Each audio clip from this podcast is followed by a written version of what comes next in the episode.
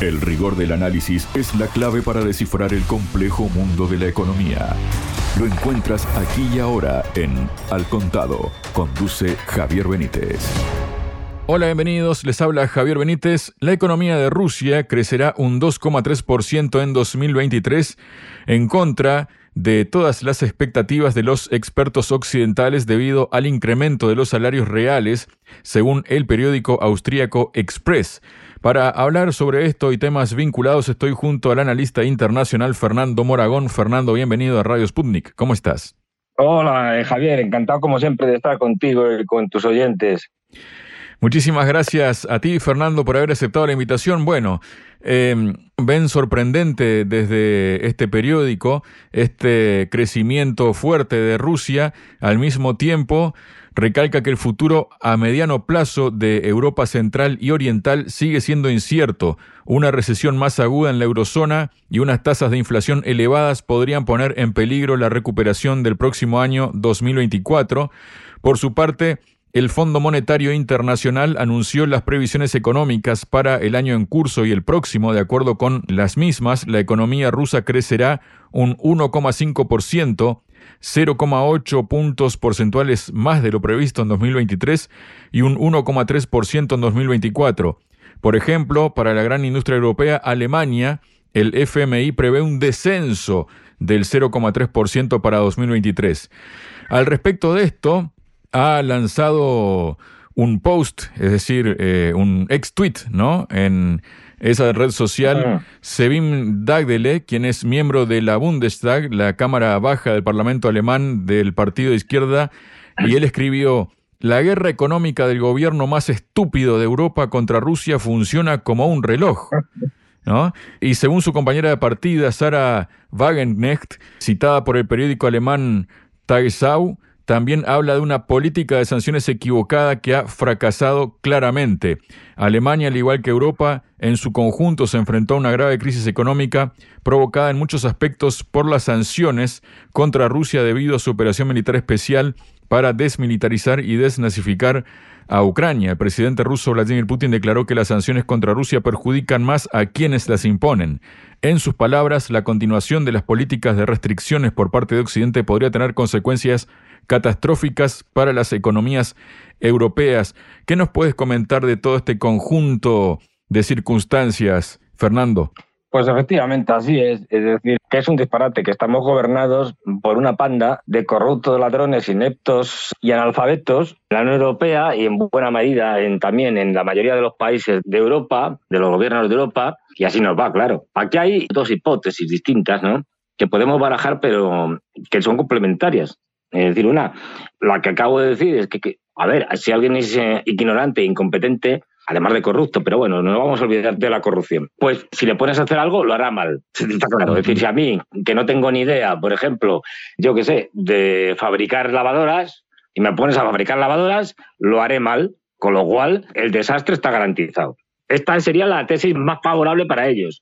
Luego está la segunda tesis, que es que aparte de que sean esto, incompetentes, ignorantes, analfabetos, etcétera, que es que además son unos vendidos. Es decir, que eh, no trabajan al servicio de los ciudadanos europeos y de los ciudadanos de sus propios países, por ejemplo, de Alemania, en el caso de los alemanes, sino que trabajan al servicio de los intereses de Estados Unidos, que es lo que pasa realmente. Con lo cual, el delito es doble. No solo no sabes hacer las cosas, sino que además lo que estás haciendo es desindustrializando Europa para favorecer la economía norteamericana. Con lo cual, serías básicamente un traidor, que es lo que son, traidores a sus ciudadanos.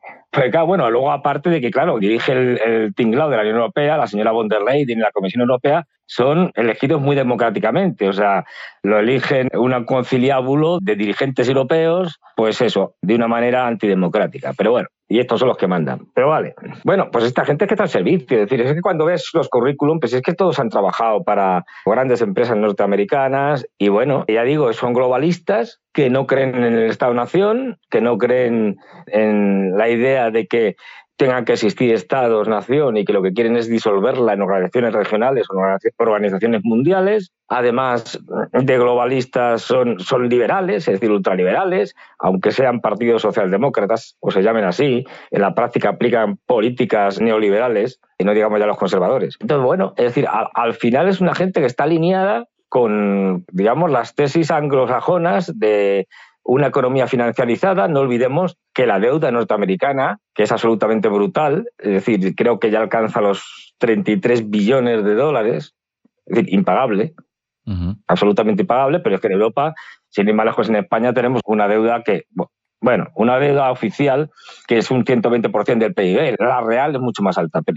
no digamos ya Italia, que es aún mayor, Alemania, que va de, a velocidades de crucero generando deuda. Bueno, pues claro, es decir, esta gente lo que está haciendo es sacrificando Europa en beneficio de Estados Unidos. Es decir, Estados Unidos se encuentra en una posición débil, Estados Unidos necesita taponar sus agujeros desindustrializando Europa, atrayendo capitales europeos y al mismo tiempo vendiéndonos su gas, mucho más caro que el ruso, vendiéndonos su armamento, de las cosas que nos está vendiendo, en fin, de muy mala calidad, como el F treinta y cinco, que es un avión que los expertos consideran que es, digamos, de los peores aviones de la historia de la aviación militar. Pero bueno, hay que venderlo, entonces está haciendo un negocio estupendo. Y el problema está en que esta gente está al servicio de estos señores y que esta gente, cuando Europa se hunda del todo, pues no tendrá problemas, porque al final se reciclan. Las puertas giratorias hacen que, oye, pues tú estás hoy en el Fondo Monetario Internacional, como la señora Lagarde, y mañana estás en el Banco Central Europeo, como ahora,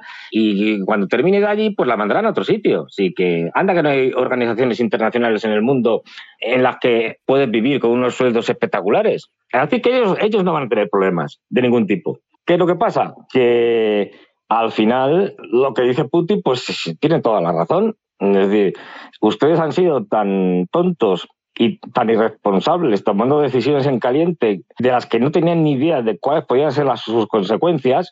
Y esto no lo digo yo, esto lo dijo una ministra, creo que no sé si era de Economía o de Exteriores, sueca, lo reconoció en un momento de, de lucidez. No, pusimos las sanciones sin saber qué pasaría. Pero vamos a ver, señora, me está usted contando que la Unión Europea hace algo tan, tan, tan delicado y tan potente como ponerle sanciones a Rusia sin saber qué efecto van a tener. Pero, por favor, ¿quiénes no gobiernan? Claro, es, es, es que así es imposible. Bueno, pues en esas estamos. Y por lo menos del tema de la guerra de Ucrania hay dos cosas que tenemos claras. Y es que Ucrania va a perder la guerra, sí o sí, yo lo vengo diciendo desde el principio, y que el tiempo me está dando la razón. Ahora mismo el señor Zelensky está ya desesperado, porque encima, con el conflicto israelo-palestino, ha salido de la primera página y ahora ya se encuentra en la decimoquinta página, con lo cual nadie se acuerda ya de Ucrania, y estaba incluso diciendo que es el colmo del ridículo, que si hacía falta se iba a Israel allí a, a, a salir en la foto, a apoyar al gobierno de Israel, porque como es judío, y así de paso que le entrevisten o le hagan alguna cosa. Es decir, una cosa delirante. Bueno, pues, y con una ofensiva, la famosa ofensiva de primavera-verano, que ellos mismos han reconocido que ha fracasado, cuando lo ha reconocido ya todos los mundos, incluso los analistas más pro OTAN que puedas encontrar. Y ahora, con un ejército muy desgastado y con una fase en la que los rusos están tomando la iniciativa y están empezando a golpear en todo el frente, y ya tenemos el caso de Avdika, no solo de Kupians y otros muchos, donde se empieza a recuperar algo de terreno y sobre todo se empiezan a tener problemas, porque ya no tienen tanta gente como tenían al principio de la guerra, o la capacidad de reclutar tanta gente. Entonces el ejército ucraniano lo está pasando mal, se está resintiendo justamente de lo que era, en lo que era más fuerte, en la capacidad de suministrar mano de obra a su ejército.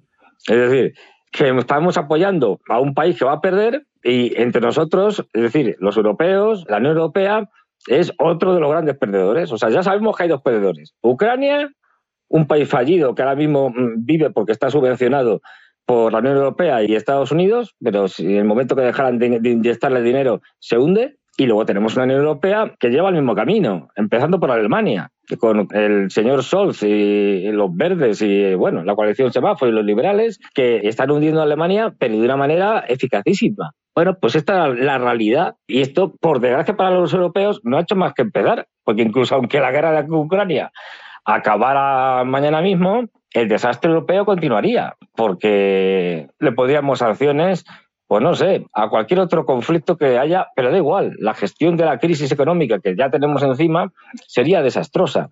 Y bueno, yo siempre he defendido, casi en solitario, de que la Unión Europea es ya una organización disfuncional que se creó en una época muy distinta a la actual, donde podía tener sentido, se podía estar a favor o en contra, pero podía tener sentido, pero ahora mismo está en un momento histórico completamente distinto donde ya no sirve para nada. Es un problema, es una rémora, es una carga, no es una solución a los problemas europeos. Y lo estamos viendo constantemente. Y lo estamos viendo como apoya, por ejemplo, a Israel de manera ciega, con contradicciones internas. Pero bueno, es decir, y dices, pero estos señores, mmm, bueno, lo hace además encima la presidenta de la comisión. Y como le han dicho, ¿y usted quién es para apoyar a Israel? ¿Quién le ha dado el mandato para poder apoyar o no a Israel? Es decir, ¿pero usted de qué va? En fin, esto es lo que hay. Fernando, también lo que hay es que, por ejemplo, el intercambio de comercio entre China y Estados Unidos encogió un catorce por ciento, mientras el intercambio comercial entre China y Rusia alcanzó casi ciento setenta y seis mil cuatrocientos millones de dólares entre enero y septiembre de este año, un incremento del veintinueve coma cinco por ciento. En este contexto, el presidente de Rusia, Vladímir Putin, ha dado instrucciones al gobierno con el fin de que estudie opciones para crear un corredor de transporte euroasiático central que atravesaría Rusia, Mongolia y China occidental. En septiembre, Mongolia reveló su plan de construir cinco corredores viarios y tres ferroviarios desde Rusia hasta China a través de su territorio. Esto en el marco del Foro Económico Oriental celebrado en la ciudad de Vladivostok. Anteriormente, en marzo, Putin aprobó por decreto un nuevo concepto de política exterior rusa que presta atención especial al fortalecimiento de la interconexión económica y de transporte euroasiática. En este sentido, las nuevas rutas también podrían enlazar Eurasia con África, que está experimentando actualmente un auge demográfico y trata igualmente de impulsar el comercio interior y la conectividad en el marco de la iniciativa del área continental africana de libre comercio, ¿no? ¿Quiénes podrían ser los beneficiarios en todo esto y en qué podría redundar, cuál podría ser el resultado respecto a Europa y Occidente también, Fernando?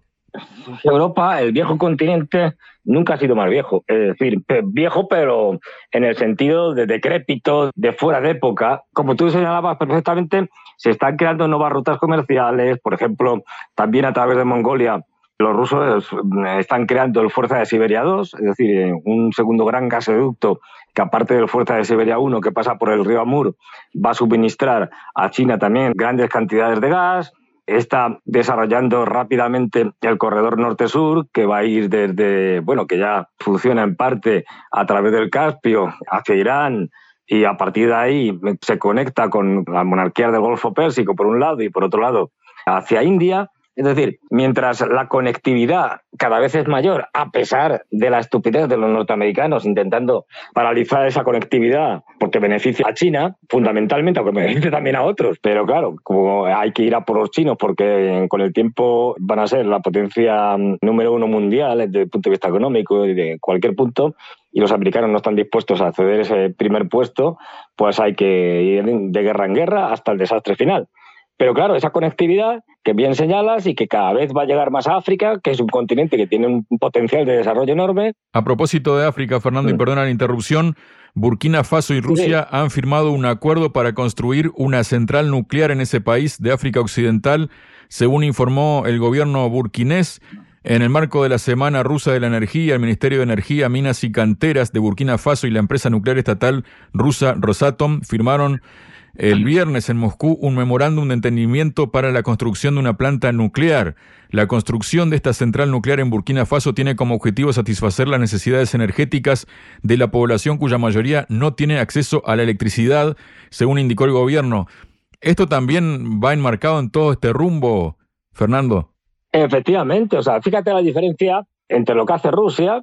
Es decir, llega a un acuerdo con el gobierno de Burkina Faso para crear una central nuclear que proporciona electricidad a este país, la diferencia con lo que hacen o hacían hasta ahora, porque ya no están en Burkina Faso, los franceses, la, la antigua potencia colonial y neocolonial.